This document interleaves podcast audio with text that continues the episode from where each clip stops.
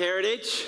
I want to welcome all of you across the network. I want to greet our Rock Island family, those tuning in from Kewanee, the men there, and those joining us online as we launch our Interruptible Life series from our Bettendorf campus. Yep. Now, I don't know about you, but just watching that opening bumper just starts to build some intensity and pressure around the realities of life. Just that beat that's driving, you even start to feel a little stressed out as you're thinking about work or school or projects, to do lists, and, and, and homework, and all the stuff that just crams into life where days can just go by and just fly by, where days turns into weeks, and weeks turn, turn into months, and months turn into years, and we're like, we wonder where the time went. All the while, we're trying to live a life of meaning and purpose amidst all that craziness. How in the world can we actually live an interruptible life and all of that? We uh, wrapped up our Relatable series last weekend.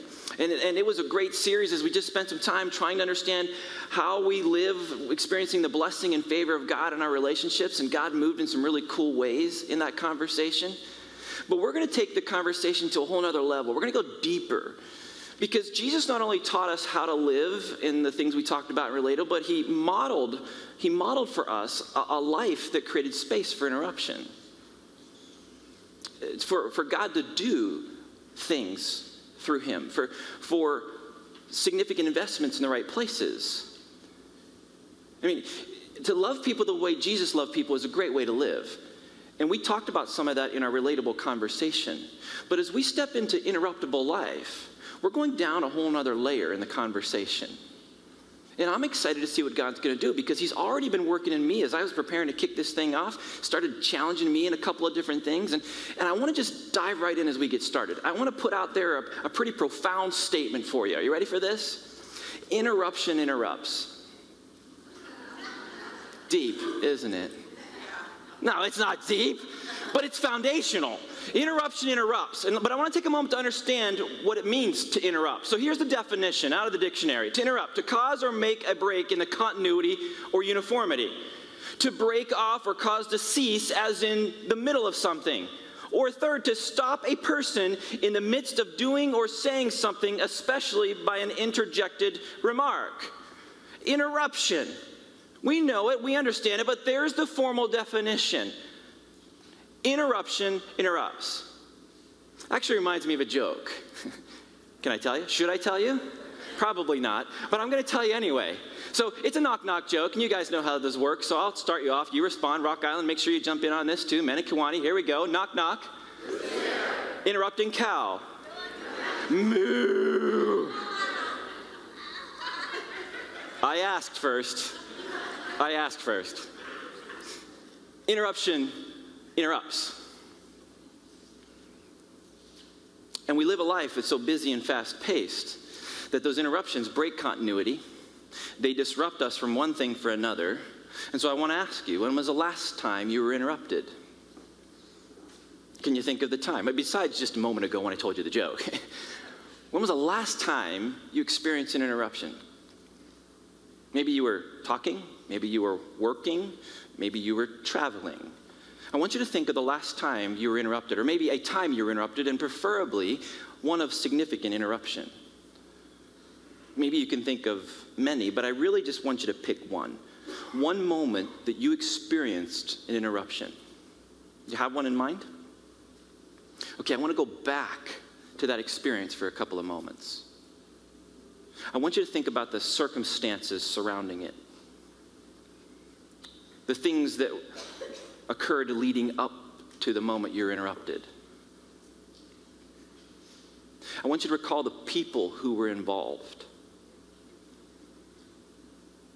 I want you to think about what you were going to say or do next before the interruption.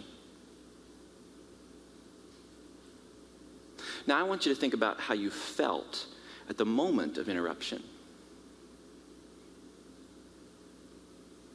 And what were the implications of it? What did it cost you? What was the implication for time? Were you late? Was there a relationship collateral damage? What was the ripple of that interruption? Now, hopefully, you're back in that headspace for a moment. But I want all of you across the network to do this. I want you to raise your hand if that interruption was, a, was, a, was a negative experience. Raise your hand if that interruption was a negative, disruptive experience. Okay, raise your hand if it was a positive experience. Okay, here's the deal. Most of the time, we look at and think and respond to interruptions as if they're problems. But what if interruptions were not just interruptions in the sense of setbacks, but what if they were set ups? Not, not setups in a negative sense as if to trick, but setups for something more.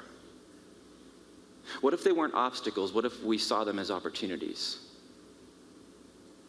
What if the interruptions that crowd in in our life, the things that seek to break continuity, continuity that disrupt us from one thing to another, are actually not obstacles but opportunities? Most of us think of, of interruptions as as obstacles, as problems to avoid, something to actually avoid altogether. But what if they were actually set ups for something more, not simply setbacks? I mean, both can be interruptions. Both distract from what we intended to do in one circumstance, but they don't inherently have to be bad. They don't, they're not necessarily bad. You know, as a state trooper, um, I interrupted lots of people's lives. especially around traffic violations like speeding. It, it, just, it just was the deal. So here's the thing. I actually want to show you a video of a traffic stop. It's not me, it's not one of mine, but it's the interaction of a, a police officer with a driver. And there's actually some subtitles in it so you can clearly understand what's being said, but the police officer's subtitle is in yellow and the driver's subtitle is in white. And I want to show this video to, to you because it helps to illustrate that interruption can actually be opportunity. Take a look. Hey, officer. Yes, sir. Yes, sir. Hey, what's up, brother? How's it going? I haven't seen you in forever, man. What's going on? Well, I just got out of the hospital. How's it going? Oh, well, I'm actually kind of sleepy today, I'll be honest with you. Yeah, I'm not gonna lie to you. Well, I gotta be honest. The reason why I stopped you is because you got a child in the car with no child seat. I don't have no time. You don't have a child.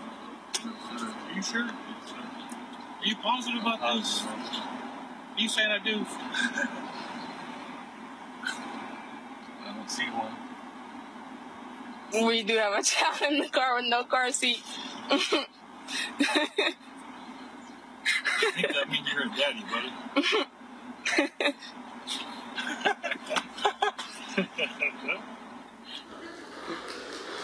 Well, there you go. That's an interruption with some good news. What if we looked at as interruptions not as obstacles, but as opportunities?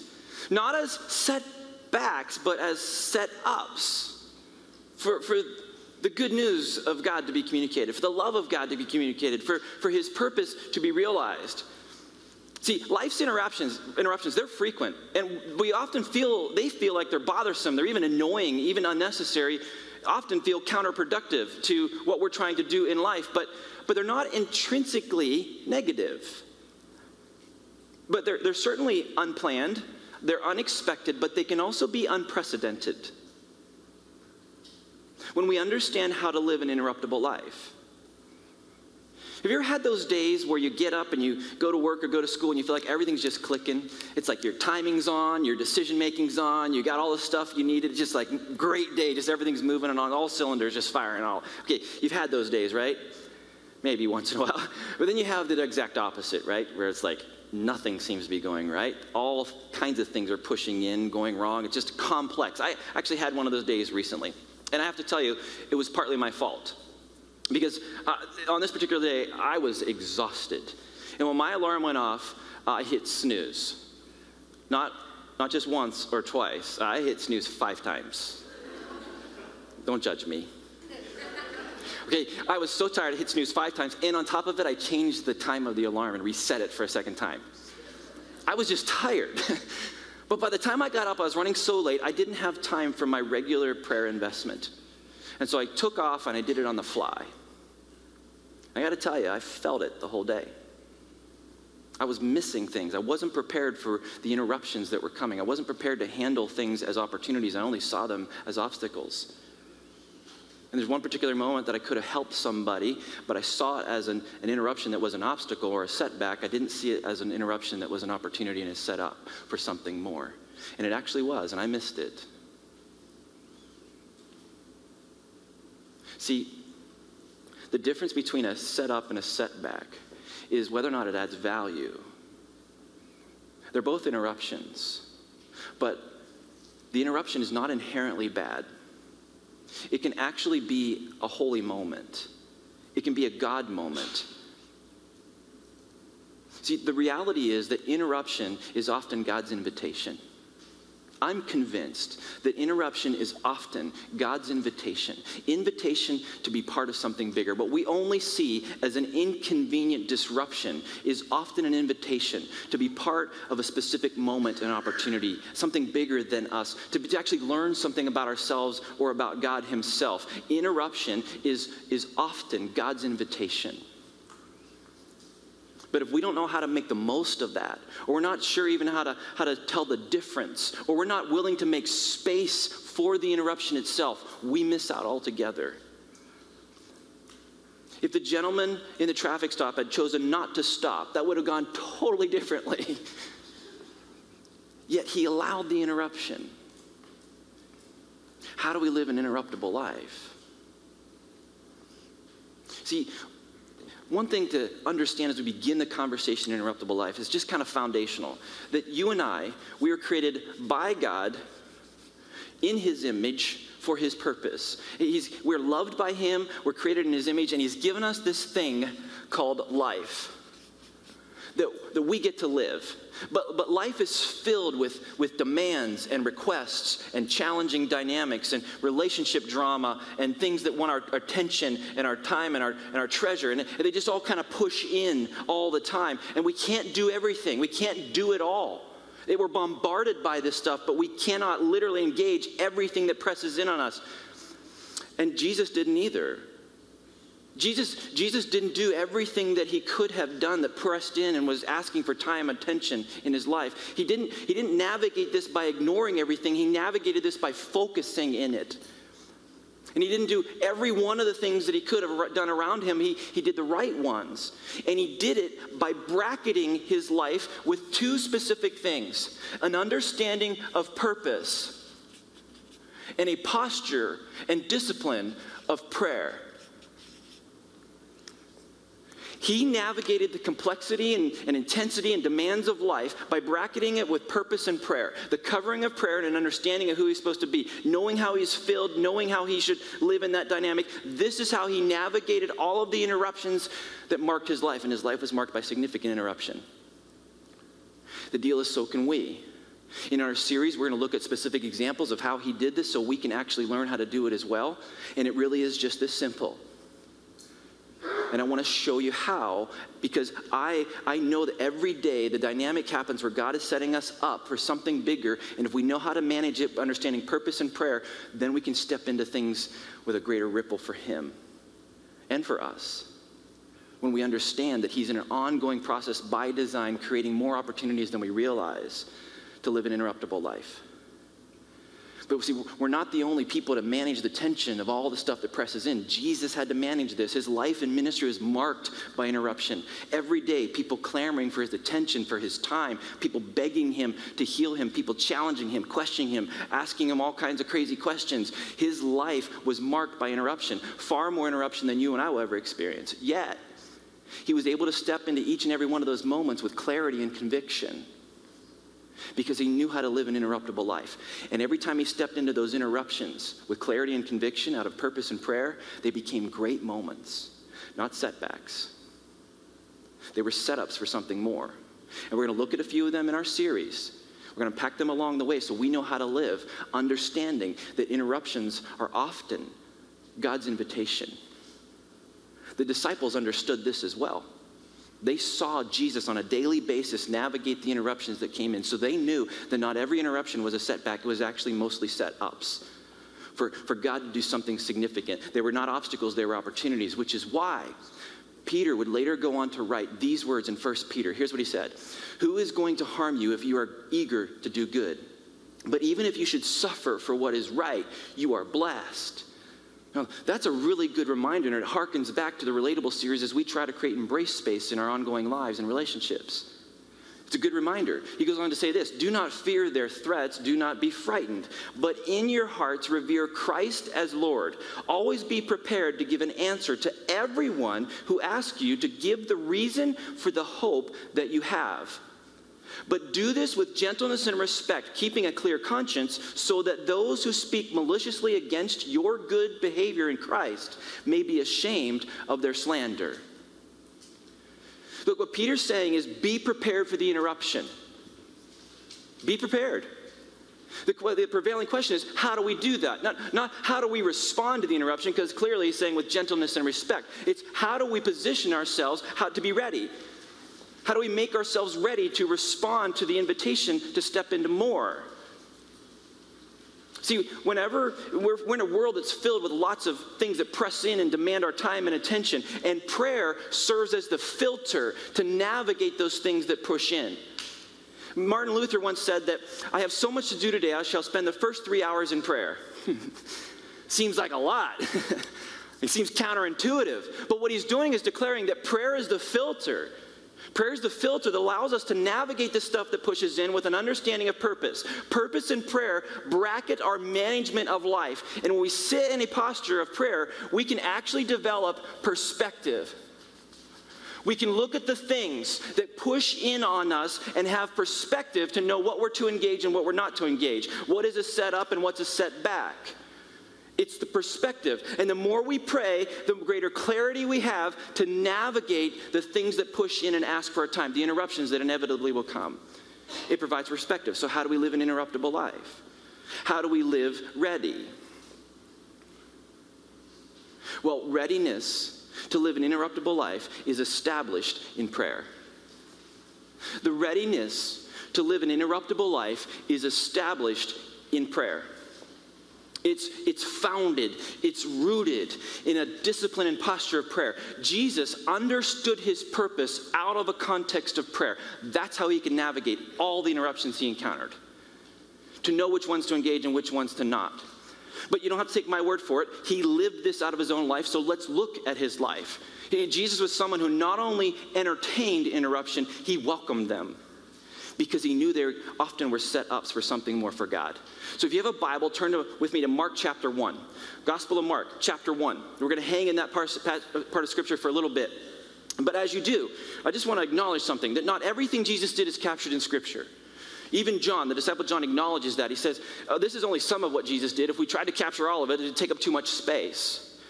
But even though not all is captured, what is captured is marked significantly by interruption significantly by interruption. And when he's walking, talking, teaching, sitting, interruption was a prevalent piece of his life. All the way from the very beginning of his ministry at the wedding in, in Cana, when his mom interrupts him and asks him to turn water into wine, or actually she just asked him to help, and that's what he did, to the thief on the cross who interrupts and asks for mercy. His entire life was marked by interruption from the, from the very beginning. But he knew how to live an interruptible life. So those moments became great moments. And those disruptions became opportunities. So let's look at, a, at an example of this where interruptions actually being opportunities and setups for something more. And this moment in Mark 1 is coming in the midst of lots of interruption already. Because prior to where we're going to read, Jesus is actually teaching, and a demon possessed man just yells out in the middle of his teaching interruption.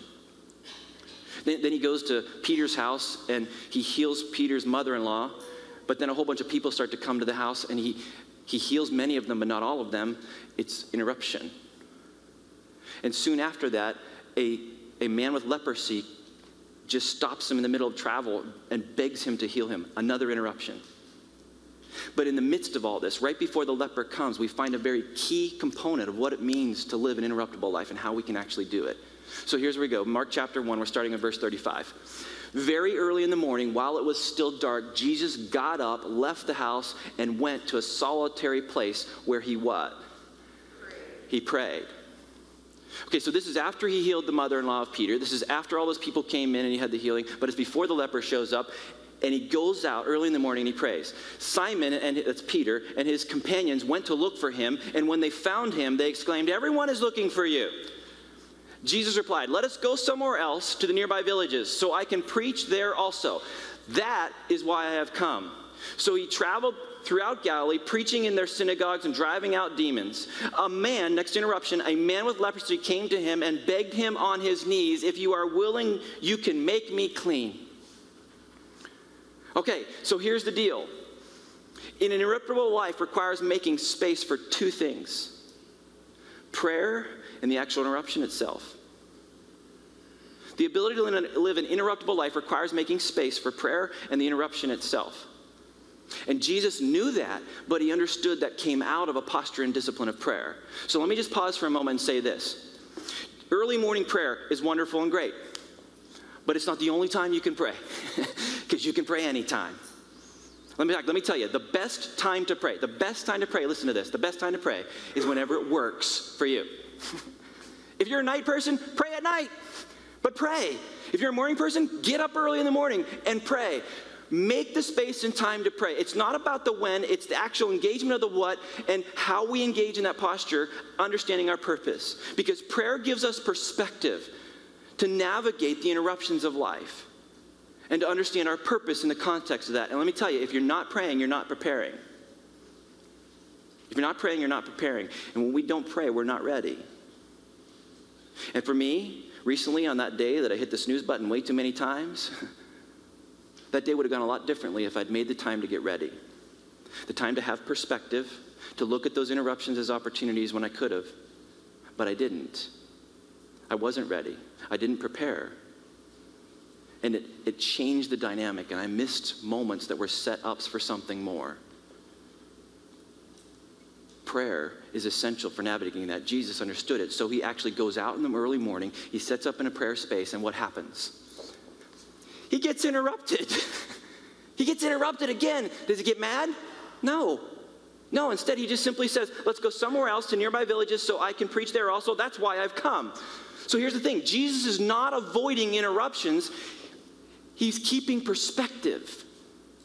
See, having prayed out of an understanding of purpose, he knows where he's supposed to engage. And he's to go into new spaces where he finds more interruption, and the man with leprosy shows up. But do you see what he's actually doing in his day to day life? He is bracketing prayer and purpose to navigate the interruptions of life, to know what to engage and what not to engage. The, the Son of God, Jesus, understood the importance of making time to sit in a prayer space and bracket his purpose so he could navigate life. See, no matter, no matter how much, no matter how busy life gets, we need to make time for God.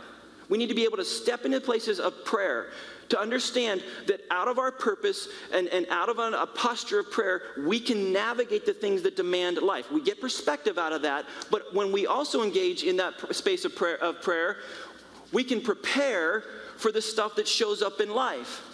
Prayer is a place of preparation. It is a place that we get perspective so that we can walk life and have an interruptible life for the glory and purpose of God and not just have to navigate the mess with no sense of direction.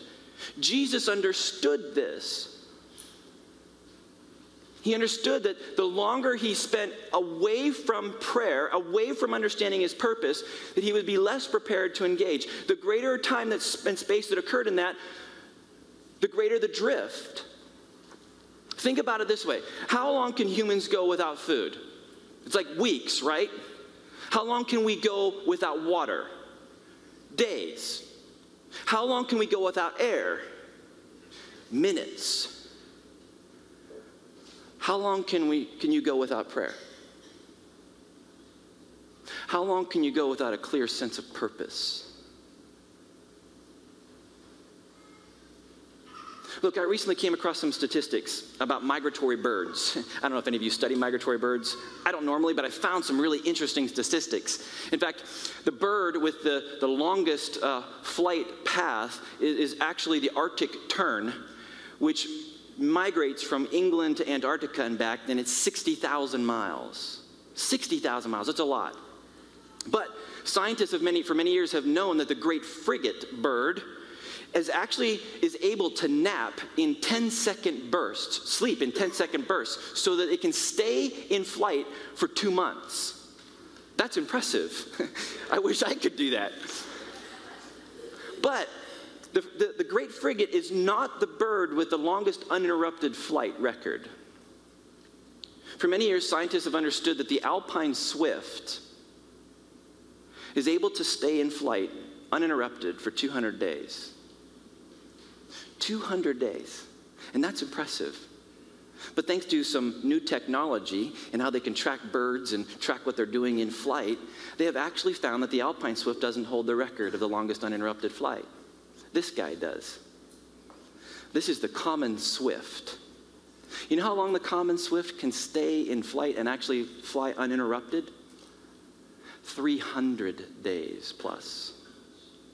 10 months. Yes, 10 months. Totally obliterated the previous record. Now, I don't share that with you so you can start to figure out how do I live uninterrupted for 10 months. I share that with you so you know how to live an interruptible life. See, do, do you think this dude gets tired flying for two months, eight months, or 10 months for that matter? No. It's what he's created for. It's what he's designed for. Everything about him, the sleekness, everything you can see, he's totally aerodynamic. He can do that. That's what he's made for. He's, he's no more tired of flying than a fish is of swimming. But when you and I think about flying for 10 months, 10 hours, 10 days, or, or better yet, running or walking for 10 months, 10 hours, 10 days straight, we get exhausted even thinking about it. Because we're not created to run or walk for 10 months straight. We're created to be active and rest. We're created to, to, to work and invest for six and rest for one day. We're created to live and love and laugh, but we're created to also recover. But more importantly, we're created for fellowship with God and community with others. To more simply state it, we're created for prayer and purpose. To live that life I'm describing, bracketed by purpose and prayer, no matter what the pressures, no matter what the interruptions are, we're created for that. There's beauty in it. And a readiness to live an interruptible life is established in prayer. It's, it's formed. We're made to talk and fellowship with the Father, to know which of the interruptions are setups and which are setbacks. If we'll just do it. You tracking that? Okay, so here's the thing. I want to go to another concept that is important for us in our journey of interruptible life that followers of Jesus turn interruptions into opportunities. Followers of Jesus turn interruptions into opportunities. It, it's the hallmark of a believer. It's the mark of the believer. In some ways, you can call it the second mark of the believer because Scripture tells us that the first mark of a believer is love. And therefore, how we live out that love in the interruptions of life could very easily be argued to be the second definition or mark of a believer. And, and Jesus lived this way an interruptible life. In fact, he actually told a story one time uh, about some people who were unwilling to live an interruptible life. They're actually religious people who, when a man was injured alongside of the road, didn't have time, was too busy in the complications of life. They were too busy to stop. It's the story of the Good Samaritan. Many of you are familiar with it. The priest and the Levite were not willing to live an interruptible life and just kept going on by. But a man who was a Samaritan was. He allowed the interruption. He was li- willing to live an interruptible life. But in order to do that, he had to set aside his agenda, his preference, his bias, his treasure, even wrongs that had been done against him as a Samaritan to be able to step into the moment of living an interruptible life as a set up for more, as an opportunity and not an obstacle. You can read more about it in Luke chapter 10. But it's a great story that Jesus told that illustrates the importance of living an interruptible life. And, and followers of Jesus turn the interruptions into opportunities. That's part of living that interruptible life. In fact, one of the followers of Jesus was named Paul, and he writes something that kind of succinctly captures many of the concepts we're leaning into in this journey. It's in Ephesians chapter 2, verse 10. Here's what he said For we are God's handiwork created in Christ Jesus to do good works, which God prepared in advance for us to do. To do good works, which God prepared in advance for us to do. So I don't know if you see what he's saying. He's saying, look, we have an identity and a purpose.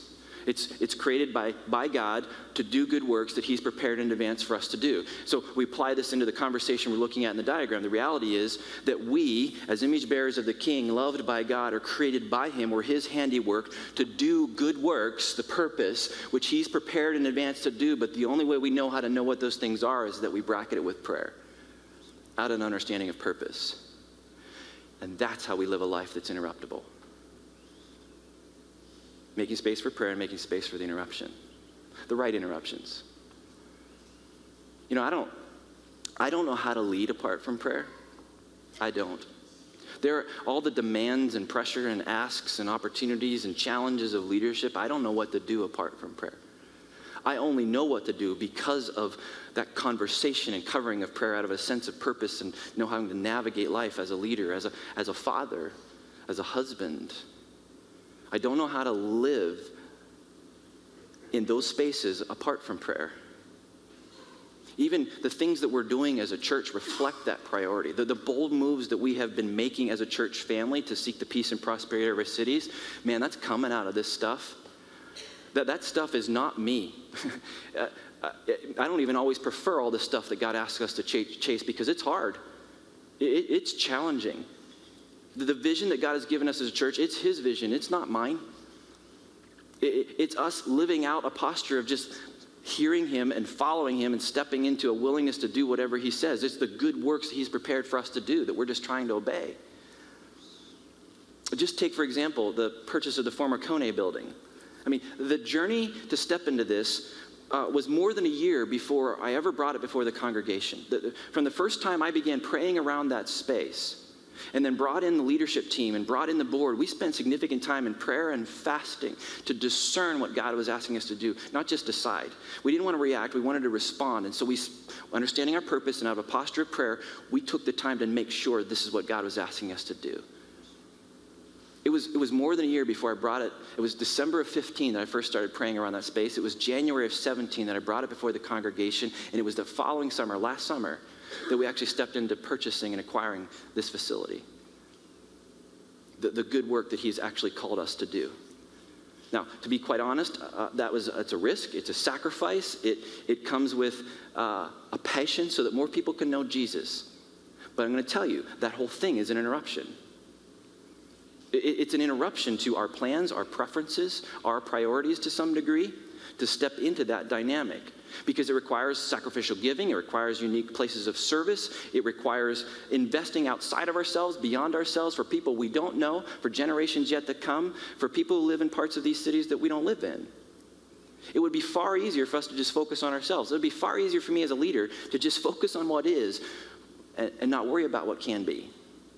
Just ignore the interruption of what can be as a setup for more. But we choose to listen and obey.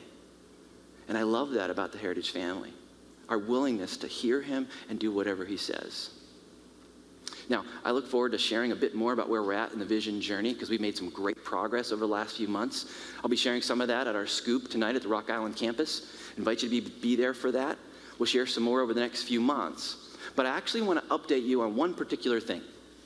Because it was earlier this year, I invited the entire church family to help us and speak into the process of identifying a name for this building.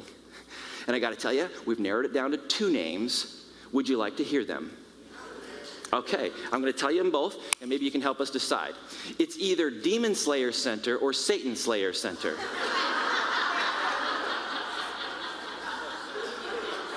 no?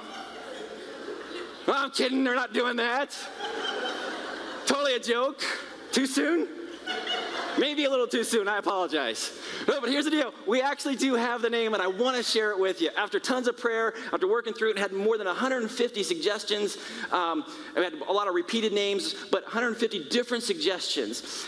We've landed on a name for that building, and the name is Bridgepoint. Bridgepoint. Now, I got to tell you, yep, you can do that. So let me tell you why I love this name. Not only does it identify the physical and geographic proximity to the I 74 bridge, both old and new, but it more importantly points to the reality that Jesus, his life and death and resurrection, his cross, is the bridge for us to step in a relationship with God. It's the bridging point. And beyond that, as a sent people of God, we're to be building bridges of relationship and building bridges over the second gap so that people can cross that bridge of Christ into relationship with God. It's Bridge Point. Absolutely love the name. I'm excited about it. In fact, the building itself sits on mile marker 485 of the Mississippi. I don't know if you knew the Mississippi is marked out in mile markers, and this building sits on mile marker 485. So the actual full name for this building will be Bridgepoint 485. Bridgepoint 485. Love it. I'm excited. Thank you so much for your ideas. Thank you for your patience as we walk through that. Thank you for your partnership in it. This is a multi year journey that God is faithfully moving with us in. But it's us living out this thing of, of prayer and purpose to navigate life in a way where we're stepping into the interruptions that He wants us to step into. And this is one of them, and I'm excited to see what He's going to do.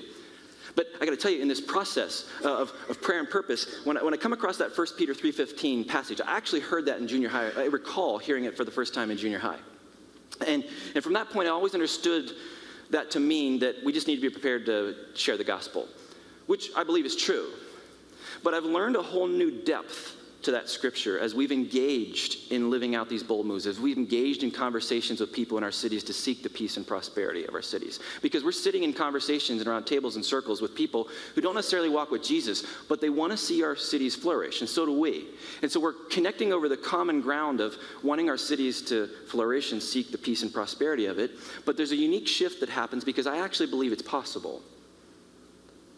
And, when I sit in those circles, there's a, there's a shift that takes place because because I have the hope that it's possible, and those that I'm interacting with don't necessarily hold that. And they want to know the reason for the hope that I have. And in that space, I get to walk back in that conversation and explain it's because of Jesus and what he has done. That's the reason for the hope that I have that we can see the flourishing of our cities and the flourishing in individual lives, and we can seek the peace and prosperity. And it's changed the whole thing for me.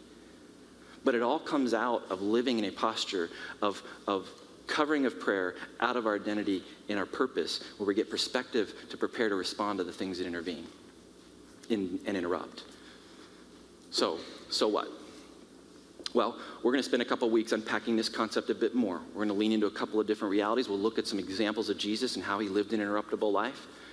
Um, but I want to I want to give you a couple things that allow you to sit in your quiet time this week, your time with the Lord, and process a bit more. Just realities that we'll get to more in the rest of this journey. But here's the first one. Here's the reality that the ability to live an interruptible life is found in what we value. It's found in what we value. See, uh, where we place value uh, allows us to live into it. Readiness is defined by prayer, but our ability to step into it is where we actually place value, who or what we value. And I think we get holy prayer, I think we get holy worship, but I don't know that we understand holy interruption. And I think it's a real, real thing. It's, I see it all through Jesus' life. And so, wherever we understand where we're placing value, our ability to live in an interruptible life is based on who or what we value. And Jesus repeatedly declared that he would do the will of the Father. And we can do the same, and we want to do the same. So, where we place value is important. But then I want to encourage you to actually this week do something very particular. And here's the next thing look for divine opportunities whenever interruptions involve people. You know, a lot of interruptions come, they don't all involve directly people. But when they do, look for the divine opportunity in it. Because when interruptions involve people, they're more likely opportunities. We'll talk more about this, but interruptions often equal people, and, and, and looking for the divine opportunity whenever interruptions involve people is one of the ways we live in an interruptible life. You can actually do that by changing a starting point in how you think. Whenever you encounter an interruption, instead of thinking what it's going to cost you, instead of even focusing on the person that you're bumping into, actually shift your focus to God and begin to talk with Him about what to do with it. Ask Him. Step immediately to prayer. Say, Lord, what am I supposed to do in this space? How am I supposed to respond? Instead of thinking about what's going to cost you or, or, or even what can be accomplished out of it, think about what He wants to accomplish out of it and, and begin to see where he's working and moving. Focus, focus on him, not the other person, not on yourself or what it's costing you, but focus on him. As you, as you pray in that space, understanding your purpose and identity in him, that's where he begins to unpack and identify that interruption. Now, here's the thing not every interruption is a divine opportunity. I'm going to tell you that. Not every one. And we literally can't do them all. But I think more often they are opportunities than obstacles, and we just miss them. But if we're willing to prepare in prayer and understand our identity, well, then we can maximize them. So they could be, could be for you, your coworker. It could be your kids interrupting you. It, it could be your neighbor. It could be the chatty person in line behind you at the checkout that you wish wasn't so chatty anymore. could be the cashier. Where, where is God wanting you to live an interruptible life? In fact, that's the question I want to leave you with. Last fill in your note guide. Where are you willing to let God interrupt your life? As we start this series, it's an invitation for us, me, you, and I to think through this answer as we walk the process, looking for divine opportunities whenever interruptions involve people. We'll talk more about it over the rest of the journey, but that reality of where are you positioned, where are you willing to let God interrupt your life is key. It's, it's, it's important. Loving people the way Jesus loved people is a great way to live. And it requires living an interruptible life. So, where are you willing or not willing? Where are you prepared or not prepared by prayer to live that interruptible life? Will you pray with me? Heavenly Father, I thank you that you love people the way you do. Uh, Jesus, I thank you that you have loved us in all of our complexity. And I thank you that you have modeled for us an interruptible life. I, I pray that you forgive us for, and me, for the moments that I have missed opportunities just because I thought they were obstacles. Help us, Lord, to, to look at interruptions and see them the way you see them. Give us perspective. Prepare us out of our times of prayer with you. And may we walk in life embracing and doing the good works you prepared for us in advance for your glory and for your honor. So help us, Lord Jesus, to live the interruptible life you call us to. I pray this all in your name. And everybody said, Amen.